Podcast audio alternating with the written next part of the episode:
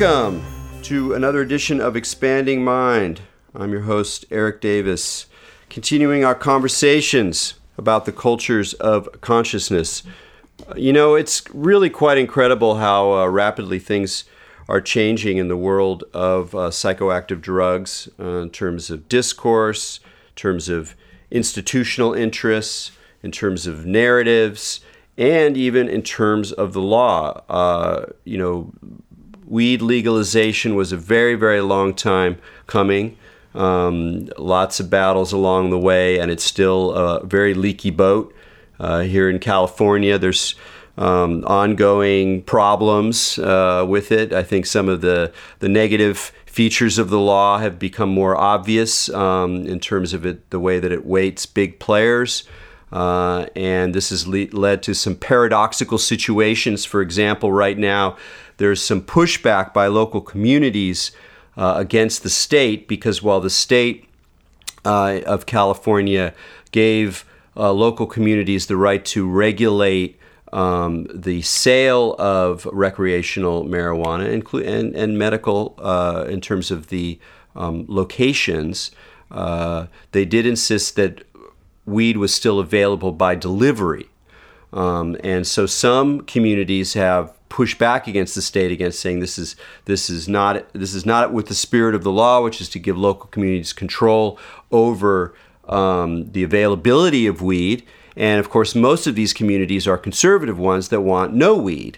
Um, but peculiarly, some of these communities, including uh, Santa Barbara County, as far as I understand it, I might have the details wrong, but I'm pretty sure it's Santa Barbara County, have joined with these conservative communities against the state, because they found that um, by not able, being able to regulate the, uh, the, the delivery of weed, they were um, their own local players were being pushed out of the business, and instead you had these larger, not conglomerates is too big a word, but let's call them larger entities coming in and kind of uh, manhandling the field. So in order to maintain their own local control, including their uh, their support of local businesses, they sort of paradoxically joined with the conservative communities that want to have nothing to do with can- legal cannabis.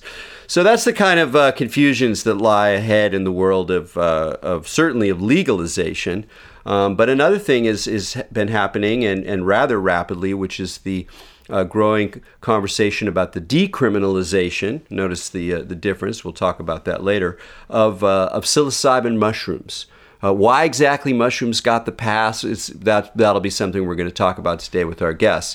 Um, but uh, I think basically as we speak, the city of Denver uh, is deciding, or at least I think some mail-in ballots started to go out earlier this week. I'm not sure exactly when their when their um, when their vote is, uh, but they're voting on whether to decriminalize uh, psilocybin mushrooms within the city of uh, Denver.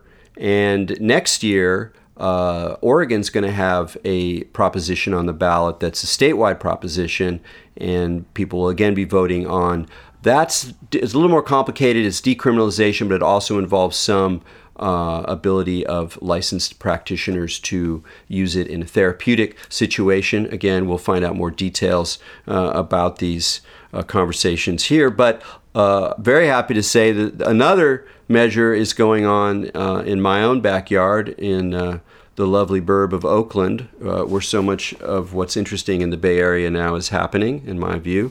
Um, and this is being uh, uh, spearheaded by uh, a local group that I've had the good pleasure of spending some time hanging out with and getting to know, which is uh, the group ERIE, exploring uh, uh, no, the Entheogenic Research Integration and Education Crew. I always forget what it stands for, because ERIE is such a cool name for a psychedelic organization, because psychedelics are powerful and sacred and loving and transforming, but they can be a little eerie too, so I like that. Um, and I've spent some time with uh, Larry Norris, who's the, the head honcho at the moment and is helping to uh, drive this uh, decriminalized Oakland Oakland uh, resolution. So I asked him and uh, one of his uh, uh, comrades, Kufikiri, on uh, to talk about the uh, the resolution and the issues it raises, and, uh, and talk a little bit more about what it means to um, decriminalize these plants that uh, that so many of us have been uh, in relationship to f- for a very long time, but always under the uh, dark cloud of illegality. So uh, with no further ado, thanks, guys, for joining me on Expanding Mind. Thank you very much, Eric, for having us on. Yeah, yep. Thank you.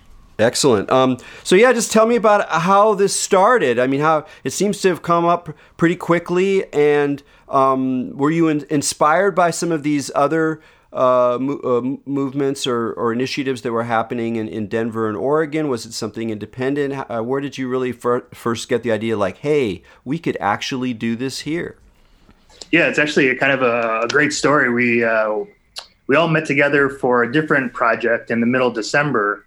And uh, we're looking at um, building a, a few different uh, community um, organizations that deal with um, expanding consciousness and, and plants and studying the plants and that type of thing. And we had a roundtable of about fifteen different people. And somewhere along the way, somebody had said, hey, you know, uh, there's this thing happening in Denver. There's this thing happening in Oregon. And we kind of uh, debated a little bit about the two different proposals. And, you know, just like you're saying there, like there was at one point in time, somebody said, well, why why are these guys always ahead of California? This seems this seems backwards. Why why why can't we do this? And um, we just happened to have the right people in the room at the right time to really be able to engage in a deeper conversation almost immediately. And, you know, we only just met in mid-December uh, as, as the team as well. And it's not, uh, ERIE's one portion of it, but you know, uh, the Haven, the Sacred Garden community, Psychedelic uh, Society, et cetera. There's a bunch of different groups that are helping out here. So it's a pretty uh, beautiful group of people that are coming together on this. And, you know, we just kind of started, we decided, okay, well, let's do this. And we put together a resolution. Um, and once we had the resolution, we got a, a significant amount of feedback from quite a few different people, probably about thirty, forty different people uh, to kind of offer suggestions and feedback. So it's really a community um, grown um, resolution as well.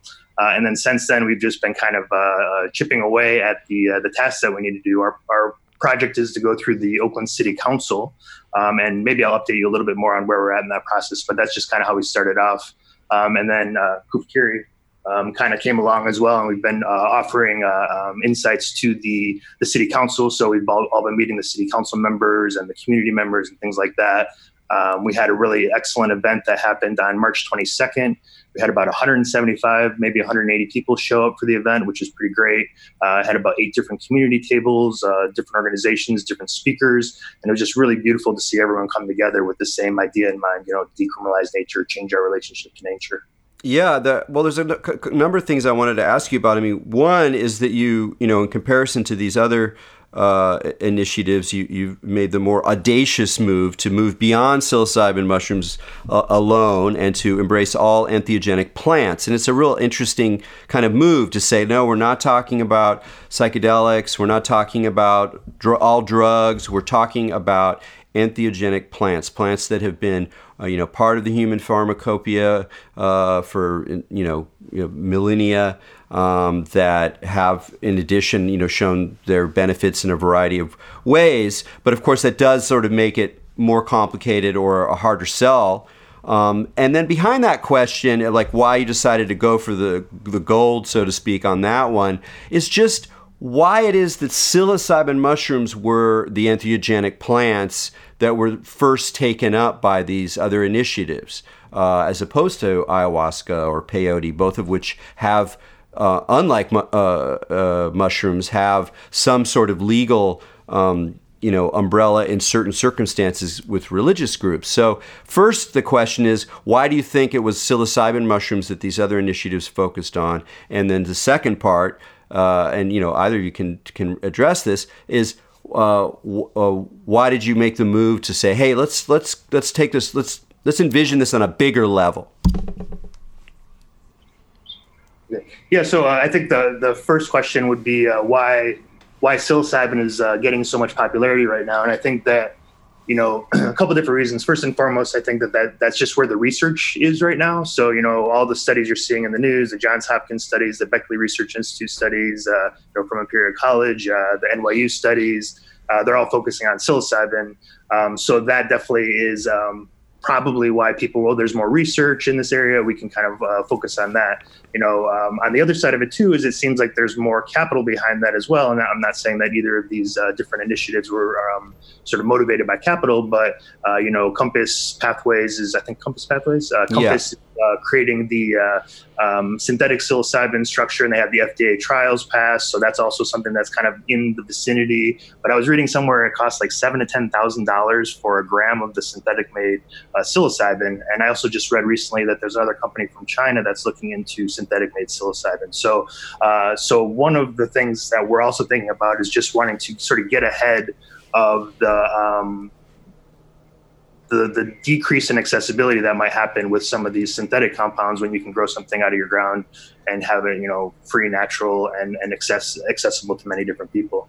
Yeah, it, it's really interesting the way like an initiative like yours is is simultaneously uh, you know, practical and even sort of utopian in the sense of of like the possibility of really ma- it really changing at least one urban area's relationship with these things and allowing a lot of things to go down. But it's also symbolic in the sense that it's it's it's moving into this very rapidly changing, you know, uh, very dynamic and definitely uh, you know, increasingly capitalized zone of psychedelic consciousness and and and uh, you know, plant medicines and using them again as as medicines. And it was, again, interesting, and I think you're right, that it's not just that there's a lot of re- there's there's a lot of research with psilocybin, and it's been used in a lot of the more recent studies in Johns Hopkins, et cetera. That's obviously a significant reason and probably the main one.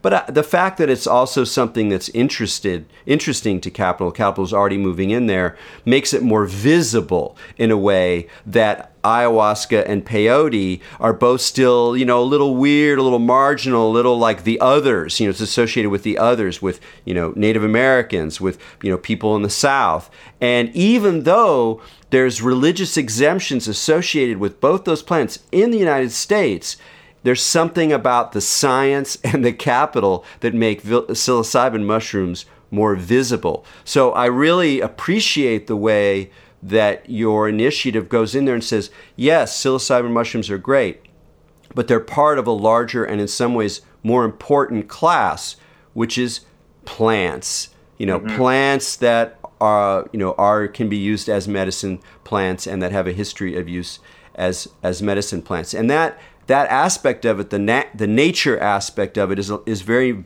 noticeable in the language of the initiative and in your presentation of it. And maybe someone, and I, I'm curious about that decision, because I think someone else sitting there who wanted to get the, the same the, the same decriminalization to happen might go, you know, let's hold back on the nature stuff. You know, we don't want them to think we're just long-haired hippie freaks. Like, let's just stress the science and the healing. And you do stress the science and the healing, but you also very much stress the nature aspect of psychedelic experience and the fact that these things are plants.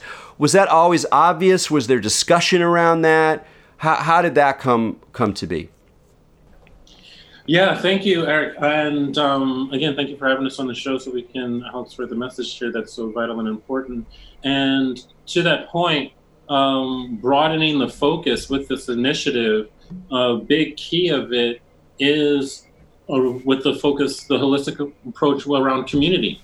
Um, I think if you see where this issue is with where it relates to Oakland, um, the diversity and the depth of the community in Oakland is something that we really want to acknowledge and make room for as it relates to access. Um, how that relates to other cities in Oregon and in Colorado, um, that might be something that's not um, necessarily on their radar. Um, as far as the, the makeup there of their communities there. But it was something for us that we were very focused on and not wanting to fracture, not wanting to seem to divide. So as well as it focuses on the nature and the plants and where it looks at politically, it's more advantageous to take the bigger approach now politically. And as well, it also has um, its benefits in wanting to build bridges and, and, and unite the the various communities here in Oakland. Oh, of- I never really even thought about that. That's am- that's amazing. Let me just make sure I, I'm getting it right. Is that is that you know I asked this I asked a question about like why take in all these different plants rather than just focus on, focus on psilocybin like these other initiatives are doing. And what I'm hearing, and I thought, oh, okay, because you want to you know you want to get more of the plants in there. You want to like make a more of a statement that we're talking about a whole realm of nature here. And you're saying, yeah, yeah, that's part of it, but part of it is also it's about community, and it's about the fact that by broadening the the basket, you know, incre- you know cre- increasing the basket, you're getting more people interested, more different communities who have different kinds of investments, and then that transforms the initiative into something that's more uh, collectively meaningful than just isolating one particular thing that's interested to a certain set of communities. I never really thought about that.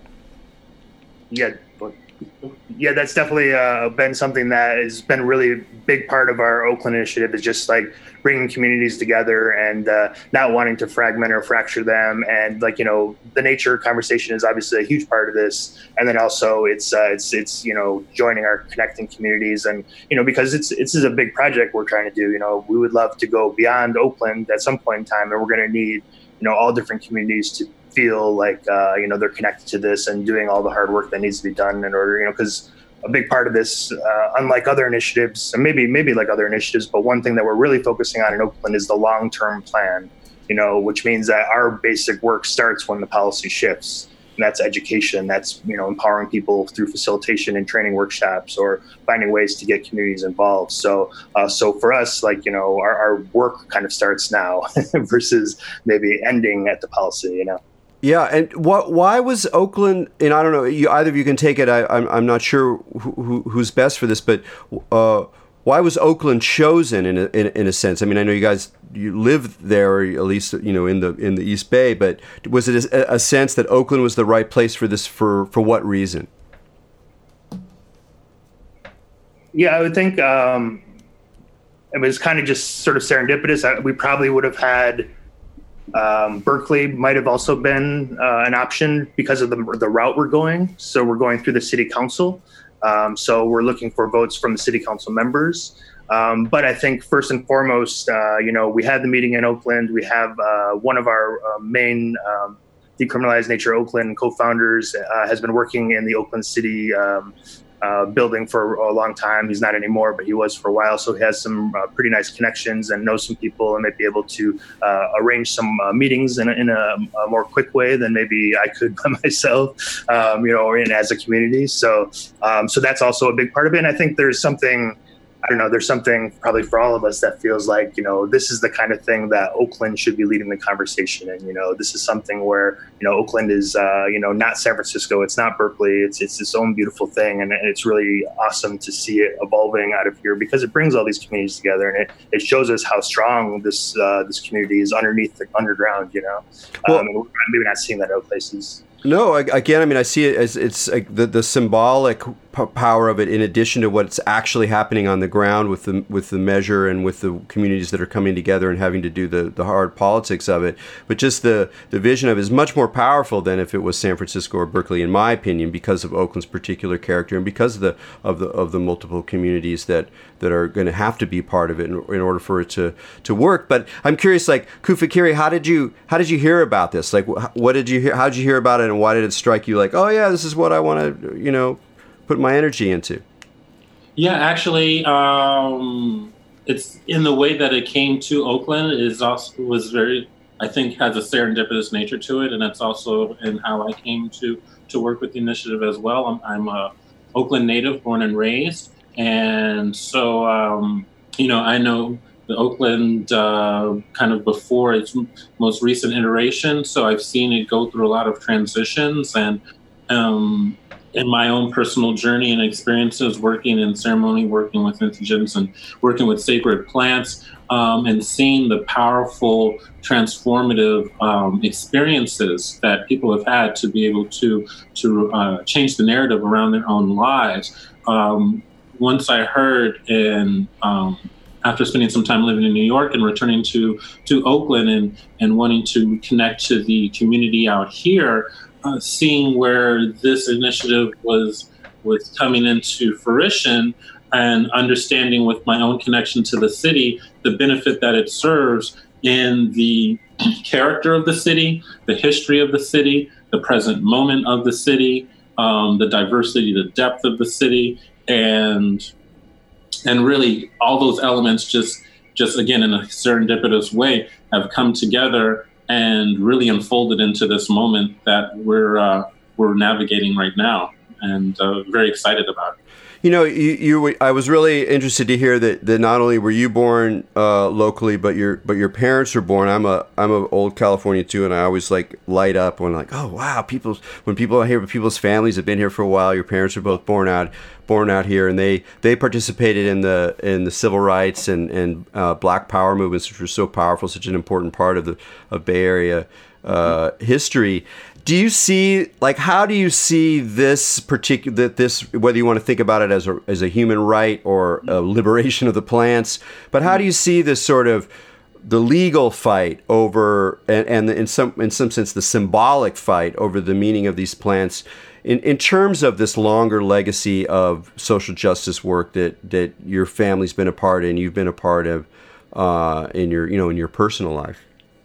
Um, you know, that the, the legacy and the lessons handed down to me from my parents and themselves born in the fifties in San Francisco. So they came of age in San Francisco, in the Bay Area, um, during the height of the civil rights and Black Power movement. So that awareness, that that was very informative in, in how I grew up and, and my perception of my immediate environment, but the, the larger uh, social structure of things. And, and so with this, uh, there is an opportunity uh, for a reclaiming, if you will, in a way. And I don't say that in regards to any particular community. I feel like it's it's more in a, in a humanitarian sense of, of, of where we're reclaiming nature, which is why I think the fact that we're saying decriminalize nature, because, you know, nature is something that should be accessible and available for everyone.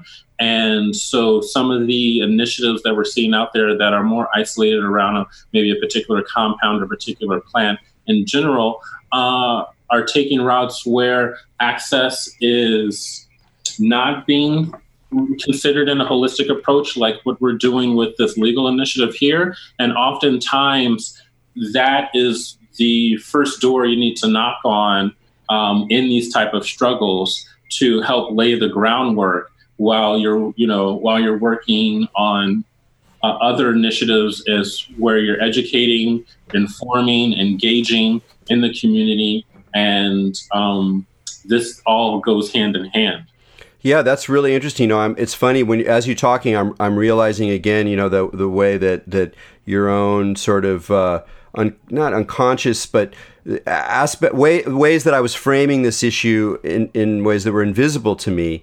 For example, I hadn't really, again, made that connection between it, underlining the role of nature, meaning these things are natural, they grow, you can grow them, or they can be grown, you know, by people like you. They don't have to be manufactured, they don't have, they have to go through industrial process, that that idea is also directly linked to an idea of access, to the idea that these should be available to people simply by virtue of being human beings on a planet where these things grow, uh, and that that's an issue of access. And when you just say, hey, we want psilocybin mushrooms to be legal, that's great, or to be decriminalized, that's great, you know, more power to them. But in the framing of that, there's no sense of like, hey, there's a reason that we should be able to have these accessible. And by the way, everyone is in that category, not just people who can afford it or people who are in the inside or people who have the right connections.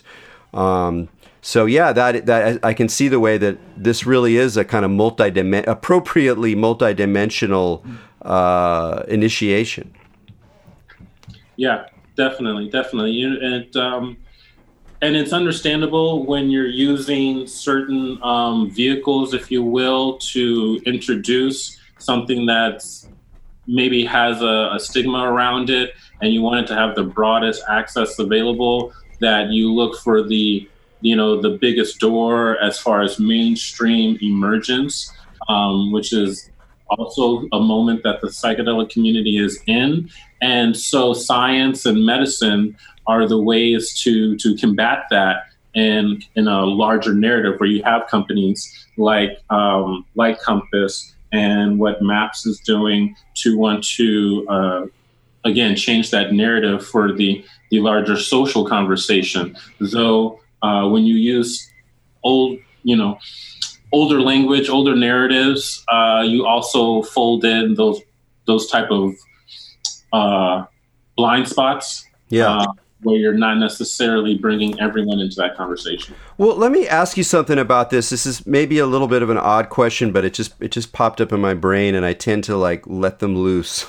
and uh, which is, you know, you're you're using the word entheogen, and you're using it for for very good reasons. You know, personally, I mean, I'm a historian of this stuff, and I have my reasons for for t- for tending towards psychedelic, but we don't have to get into that.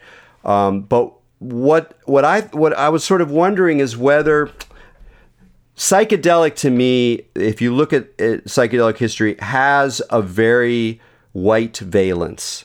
Um, not that there weren't people of color who were using psychedelics in the sixties and the seventies and the eighties and whatever. They're there, they're important, they're part of the picture, but there's very much a kind of white overstory to it in, in my sense of the history, and, and even in terms of who who is taking it the most intensely or the most, who are making the making as big a deal out of it. But when you come to entheogen, one of the reasons that people start to use the term entheogen is to is to break the hold of the associations with psychedelic, which were legal, which were political, which had to do with the sixties, which had to do with Timothy Leary, and to say, look, look, there's a lot of things that are beginning that are being stained by this term that really deserve a different, like, linguistic operation. Let's let's let something fresh in. Let's, it tends to be emphasis on the plants, so not necessarily, but but also one that tries to break that connection with the sixties counterculture.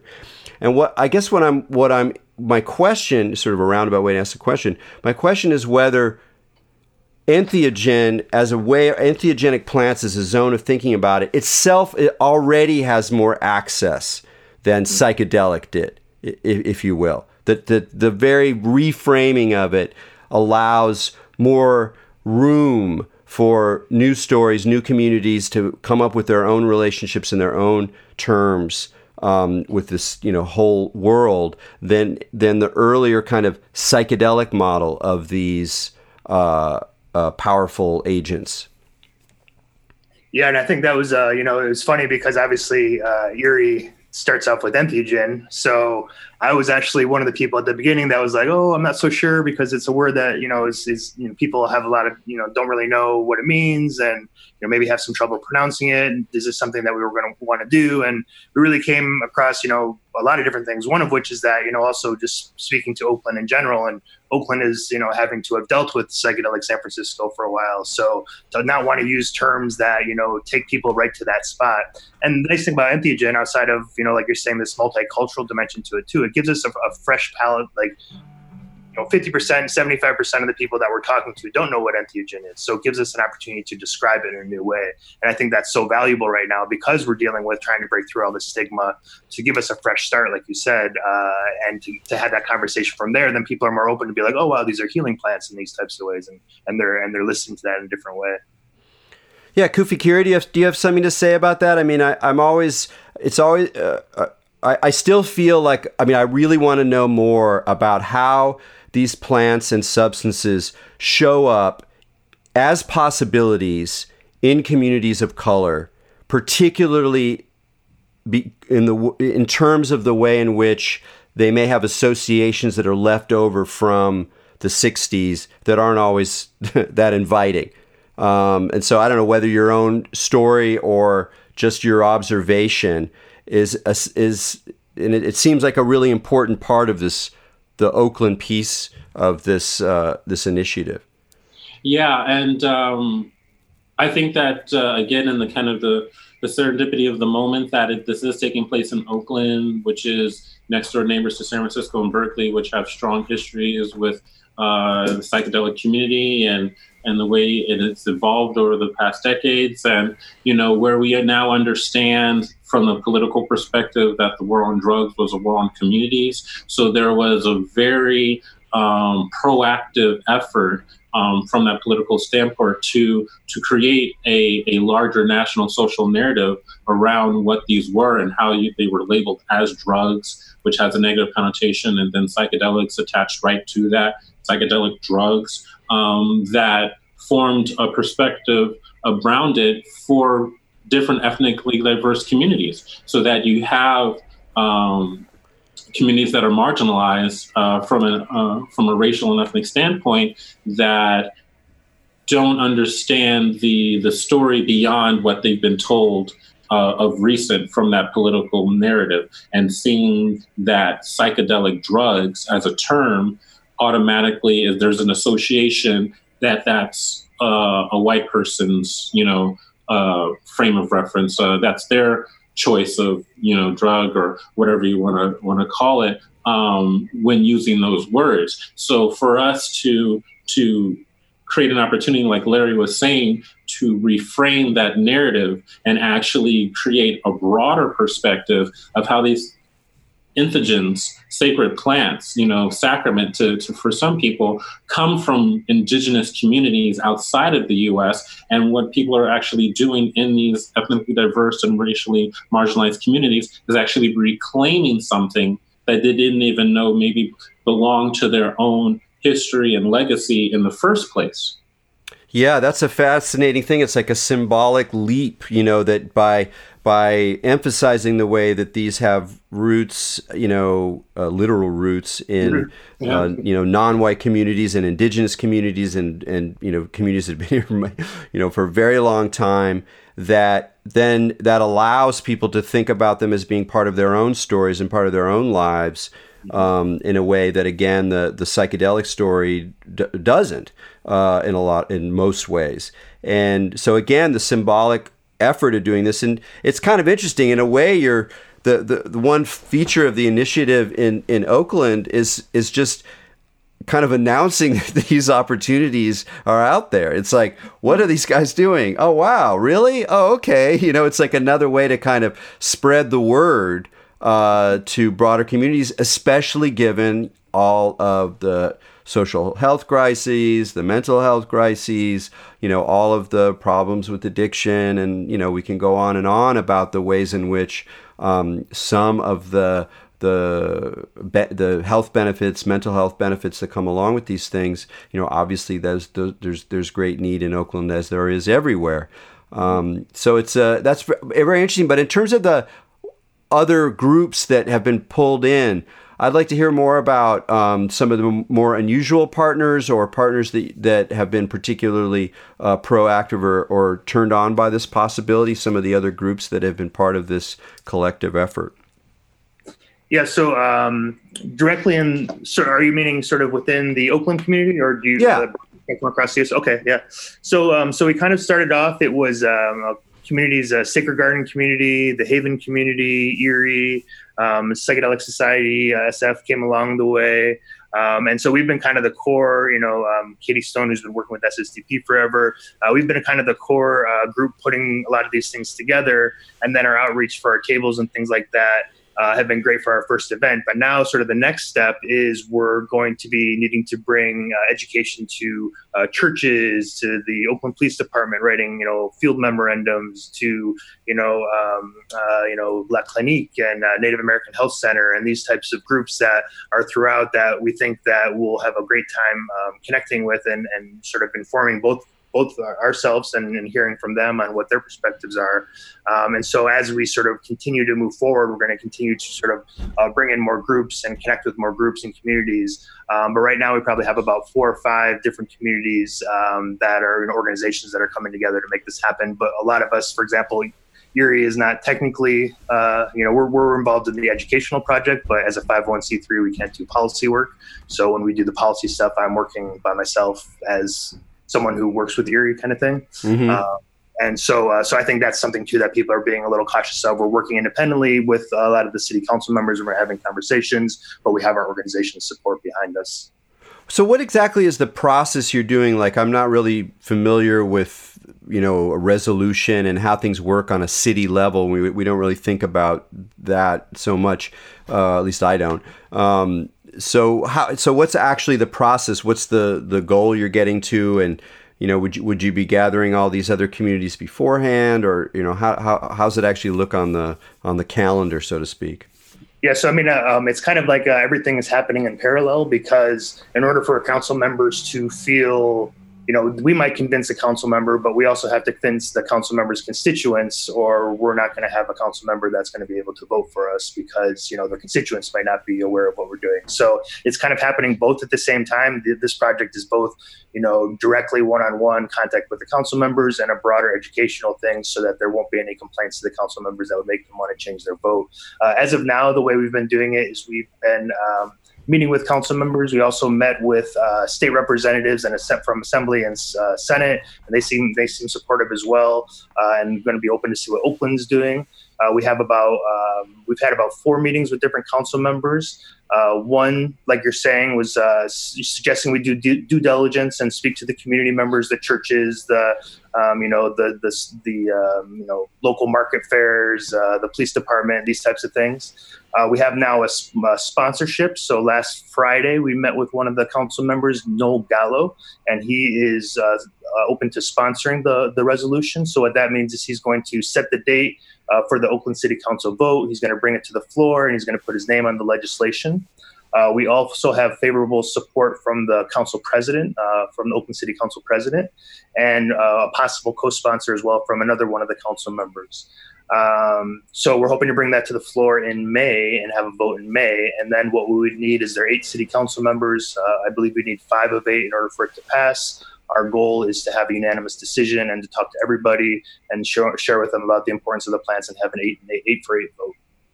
So you, that means that educational push is like happening now and has to happen kind of fast, because if you're d- doing it in May, you got to make sure that the communities are behind. Yeah, uh, absolutely. Oh, okay. So how so how well, how does that what does that look like? That sounds like a lot of, that's, you know, that's not easy. You know, that's there's so many. Com- where do you start? Well, you know. Um, It's an it's an interesting dynamic, and I think it's a it's a unique challenge that we're excited about. In that, part of what we're looking to do here is uh, broaden awareness and people's um, inform how well they're informed about this subject, uh, so that we can change the narrative. And while there's uh, we're doing this in parallel, like Larry was saying, there's the informing and educating. Um, from the political perspective of the initiative for the council members and uh, state assembly uh, to move the political uh, aspect along. And that has its own timeline marked off of schedules and dates and how politics works. And so it's very much informed by that process. So that's one.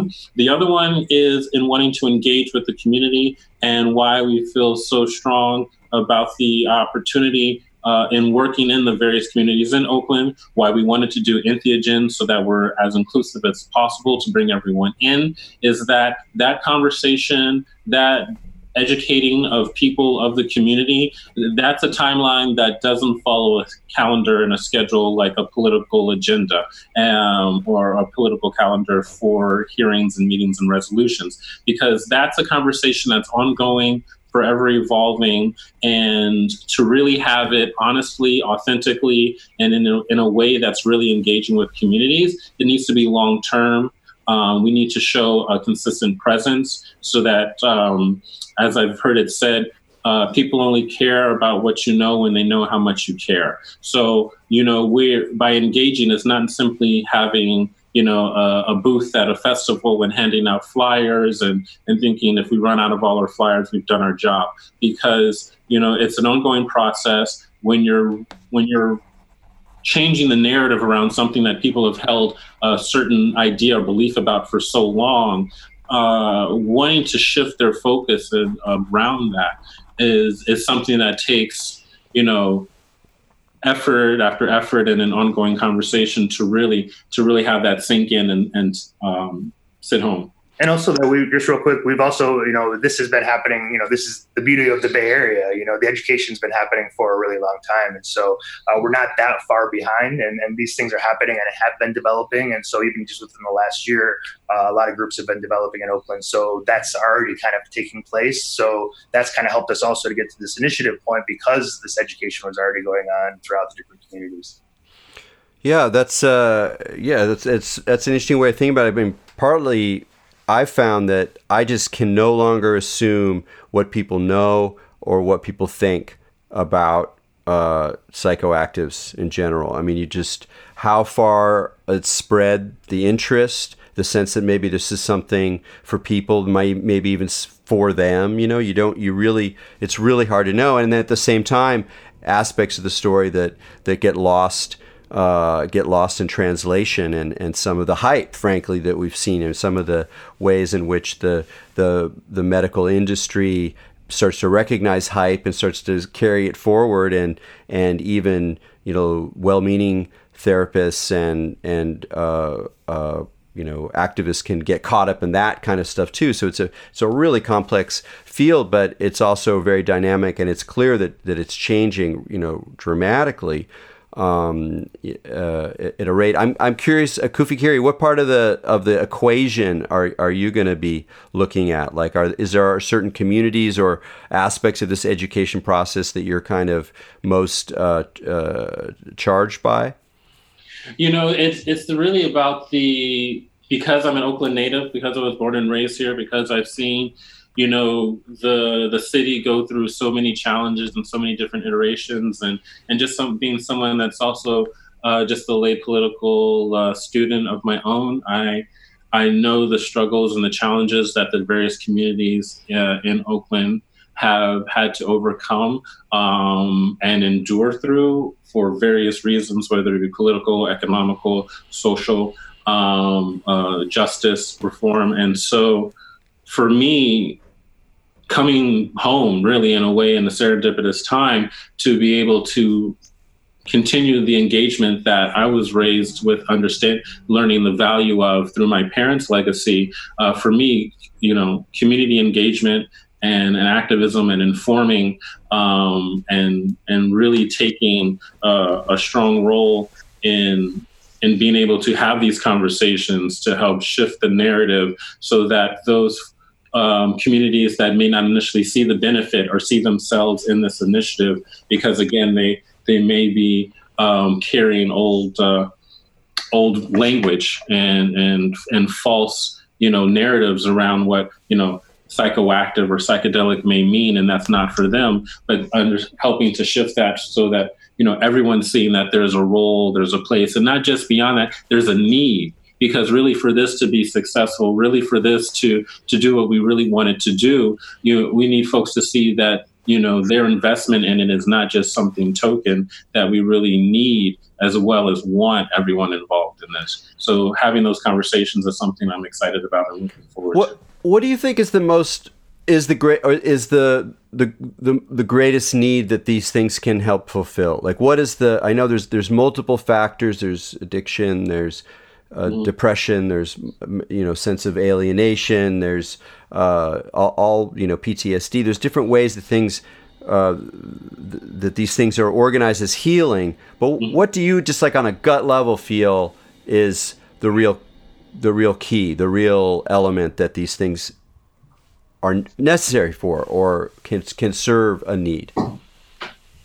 Yeah. Um, you know, all of this has unfolded from my own personal journey of healing and thus having an experience shared with others of where having the experience of working with sacred plants has helped them gain an awareness on a personal, on a social, on some would say even a cosmic level, um, in being able to to gain a power of choice in how they're moving their life forward from that moment, you know, really aligning their intentions and their actions. And so when you're able to unplug from the programming that's so, you know, on a constant metronome of the social dynamics around, you know, labels and and compartmentalizing communities and divide and conquer approaches, understanding where we're all connected, understanding that we have more in common than we don't, understanding that an individual's personal journey of healing will affect all those around them, and that that change happens within one, it happens within a small cluster. So for one, one person's journey of healing, helps a family heal. A family's healing helps a community heal. A community's healing helps a city to heal. And so really, whether it's, you know, beyond the numbers of how many people's lives, this is how we're rating success, and we have all, we can count all the people who say their lives, you know, it's, it's, a, it's, it's, it's not that nuts and bolts in, in what this regards and relates to. So, so for me, that experience that everyone can benefit from of gaining the power of choice over their own narrative and unplugging from the programming of, of how they're labeled and how they're defined and how they think they should see themselves and the assumptions that we carry forward that keep us from building stronger communities is something that's powerful and impactful, you know, n- no matter where you are. It, there's just the unique character of Oakland that really fosters that. Yeah, it's a really interesting. I'm re- really glad to hear you say that it's it's not it's not simple, and it's not simply a matter of counting the people who say that they've been transformed. Because, you know, without you know sounding pessimistic, we we still don't really know. You know, we don't really know what it's like to suddenly have a lot of people who who haven't had experience with these things enter into healing situations, and maybe they get temporary benefit. In the long run, it doesn't really help that much some people, and then some people actually have crazy experiences that become very difficult for them. And over time, we we really just don't know what we're, what we're doing. But what I loved about what you're saying is that, you know, while it's clear that these things are very helpful for you know, significant numbers of people in the right circumstances. Um, what's even on a way, in a way, more important is that it it it's they they kind of dissolve and steer and stir up things that are are stuck, stories that we're stuck with, social divides we're stuck with, and that even if there's a little bit of risk in there, that it still overall allows much more dynamics, and you talked about the sort of freedom of choice, meaning that there's more ways of seeing the situation. There's more ways of moving. So they're they're kind of like a, a catalyst uh, rather than just simply a good medicine. Like, oh, this is good. This is going to go in, and this is going to help you not be an addict anymore. And like, obviously, in cer- a lot of circumstances, that that's true of something like ibogaine. Um, is that true of mushrooms? Eh, I don't, you know, it's hard to say. We, you, addiction's complicated, blah, blah, blah. But we do know that by having these things, especially reframed, having these energies, these spirits, these plants as part of our uh, uh, our open existence, decriminalized existence, that they're stirring up stuff, that they're allowing things to shift and change at, at a point where, you know, there's a lot, a lot going down. Yeah, definitely. And and that's something that we're also really wanting to emphasize with this is, is the opportunity that it uh, provides for new choices, though that opportunity for new choices isn't the end all be all of itself, because people, as as with any change, as with any change of narrative, there's still the power of choice, and there's still that work that needs to be done in where the intentions and the actions need to align to really carry things forward. Um, so that it's long lasting, and it's not, because we're not looking to make a magic pill that people are taking, you know, for the rest of their lives to, you know, to the new hap- the newest happy pill, you know, that's, that's not what this is about. You know, some people are, are focused maybe in that regard, um, and wanting to isolate certain things. But for us, again, taking a holistic approach, you know, understanding that, in the long view, the work that's there to align our intentions and our actions, to have the ongoing conversation, to show the benefits, to to to educate and almost re-educate the community in a certain regard, is really where the lasting effects and success will come from. Yeah, that's really well said. You know, I'm I'm curious, Larry, what what do you see as the the biggest hurdle, or the the whether it's a a, a concept that's that's Out, out in people's minds, or whether it's a, a particular local political forces, or um, what seems to be uh, the the where the pushback is coming from, if it is. Yeah, I mean, um, you know, I think that I think you know, Kufikiri is touching on a lot of the stuff about you know a major a major thing that in general is just this this narrative. So, for example, like you know the, the cannabis narrative, if if it's not medical. It's recreational. There's only two ways to do cannabis. There's no other ways, right? And so so those those types of narratives, like, okay, well, obviously with entheogens, there's a lot more ways than just recreational or medical. There's spiritual, there's educational, there's creativity, same with cannabis. Um, so that's one thing, just like shifting these narratives is a big pushback. Um, in general, I think with our communities, we've had a, a lot more uh, openness than I think maybe we initially would have expected coming into this, where people are very open to hearing what we have to say, uh, listening to sort of the what we're bringing to the table. And, um, you know, uh, so that's been something that we haven't had Uh, a significant amount of pushback yet from. Um, but surprisingly, we've had uh, some interesting conversations just even within, within community um, because there are, you know, sort of this the psilocybin only initiative and then the decriminalize all drugs initiative. And so we're kind of like in this sweet spot uh, working only with entheogenic plants and fungi on Schedule One. So we don't deal with Schedule Two, which is where poppy and coca uh, are at. Um, but there's actually been some some interesting um, sort of push from people that are going the decrim all drugs route, um, and which was kind of a, a bit a bit surprising, but um, but but it's exciting because it just speaks to the complexity of the conversation, the sophistication of the conversation, the varieties of ways to look at this. Uh, I think in general that uh, some of the speakers, you know, uh, some of the um, uh, elected officials that we're talking with said that we really want to um, engage with the uh, the the local church communities, you know, the Oakland Police Department. Uh, so those are conversations that are maybe going to be a little bit more challenging just because we haven't had that uh, big pushback yet. And I'm assuming that there's maybe a little bit more um, education that might be needed there before people are open to hearing what we have to say. But I think, you know, with the crew that we have here, we're really well um, uh, prepared for those types of conversations. So it'll be really fascinating to see how those evolve.